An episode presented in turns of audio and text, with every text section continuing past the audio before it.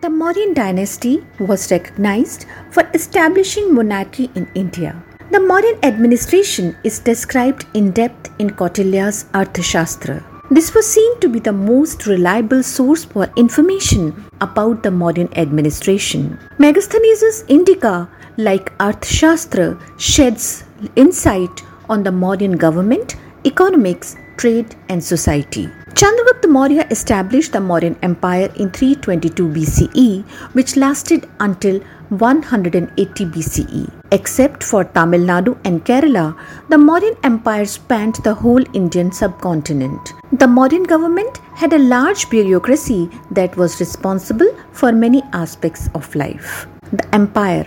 Pataliputra served as the imperial capital, and the empire was divided into four provinces. Toshali, Ujjain, Suvarnagiri and Takshila are the four regional capitals according to Ashokan edicts. The provincial administration was overseen by the Kumar, royal prince, who acted as the king's agent in the provinces. The Kumar received assistance from the Mahamatriyas and the Council of Ministers. At the imperial level, the emperor and his Mantri Parishad matched this organizational arrangement. The Mauryans developed a complex form of money minting. Silver and copper made up the majority of the coinage.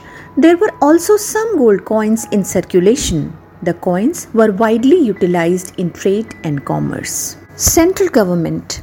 The Mauryan administration was notable for its centralization. It all began with the emperor wielding immense power and exercising complete authority.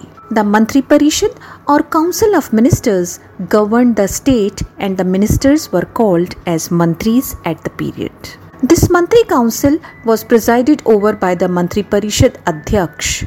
Mahamatas are honorary titles granted to some of the country's most powerful leaders. Amatyas or high-ranking officials in administrative and judicial offices were also present. The Adhyakshas were divided into departments with a secretariat established. To maintain smooth operations, the government monitored and documented production, births and deaths, industries, foreigners, product trade and sale, and sales tax collection. Many Adhyakshas are mentioned in Arthashastra for trade, storehouses, gold, ships, agriculture, cows, horses, city, chariots, mint, infantry, and so on. Yuktas are subordinate officers in charge of the empire's income. Rajuks were land measuring and boundary fixing officers. Sanstha Adhyaksh were the mint superintendent. Samast Adhyaksh were the market superintendent. Shulk Adhyaksh was toll superintendent.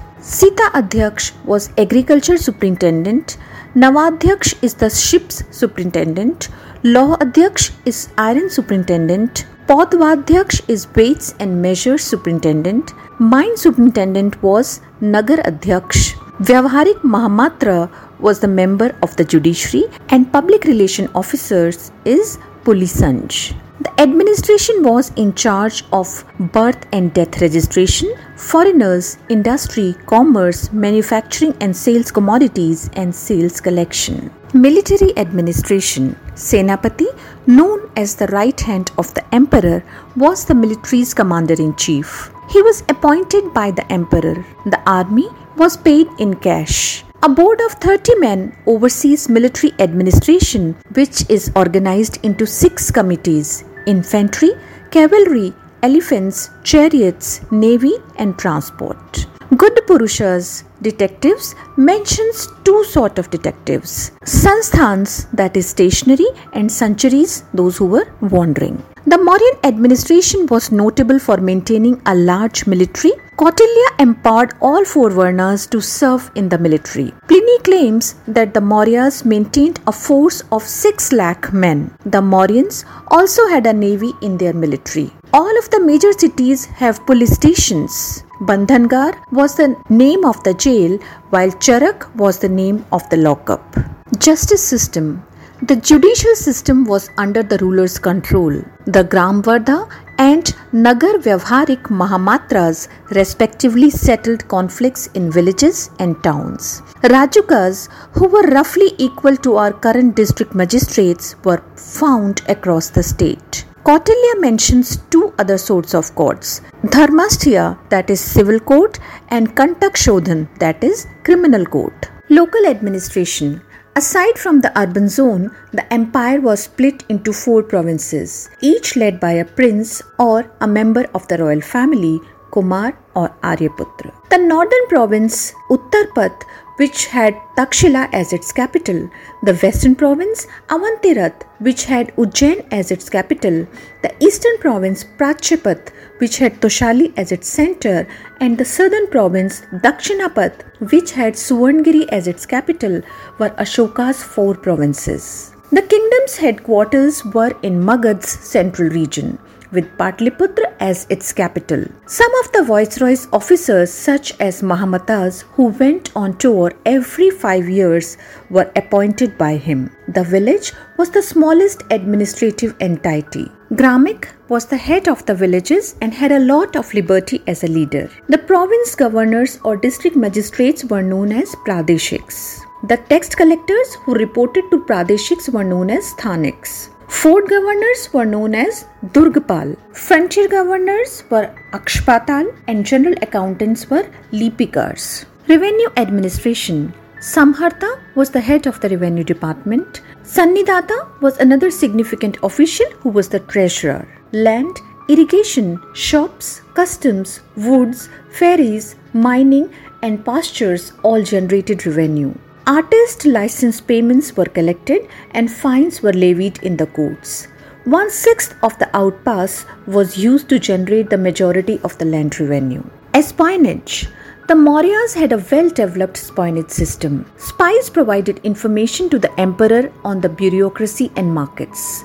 There were two kinds of spies. Samsthan, that is stationary, and Sanchari, who were moving around. Gudda Purushas were covert agents or investigators. The Mahamatyapsarp ruled over them. These agents were chosen from various social groups. There were additional agents known as Vishkanyas, the poisonous girls. The economy of Mauryan dynasty. For the first time in South Asia, political and military stability allowed for the creation of a single economic structure as well as greater trade and commerce, resulting in increased agricultural productivity. Hundreds of kingdoms, many small armies, powerful regional chieftains, and internecine strife gave place to a centralized administration that was more disciplined. Farmers were freed from the tax and harvest collection responsibilities of provincial rulers, opting instead for a centrally regulated,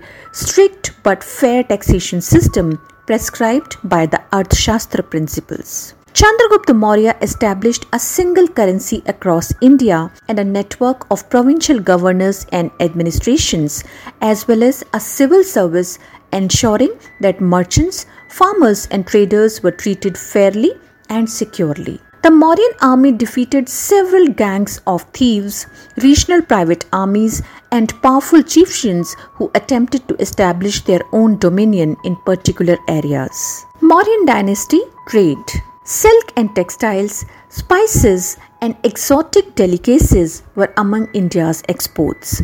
With increased commerce with the Mauryan Empire, the outside world gained access to new scientific knowledge and technology. In addition, Ashoka funded the building of hundreds of roads, rivers, canals, hospitals, rest shops, and other public works projects. In many aspects, the Mauryan Empire's economic state parallels that of the Roman Empire some centuries later.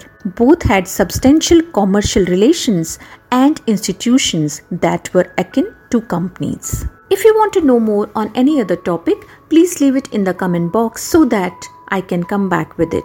If you have liked this episode, please like, share, and subscribe. Thank you.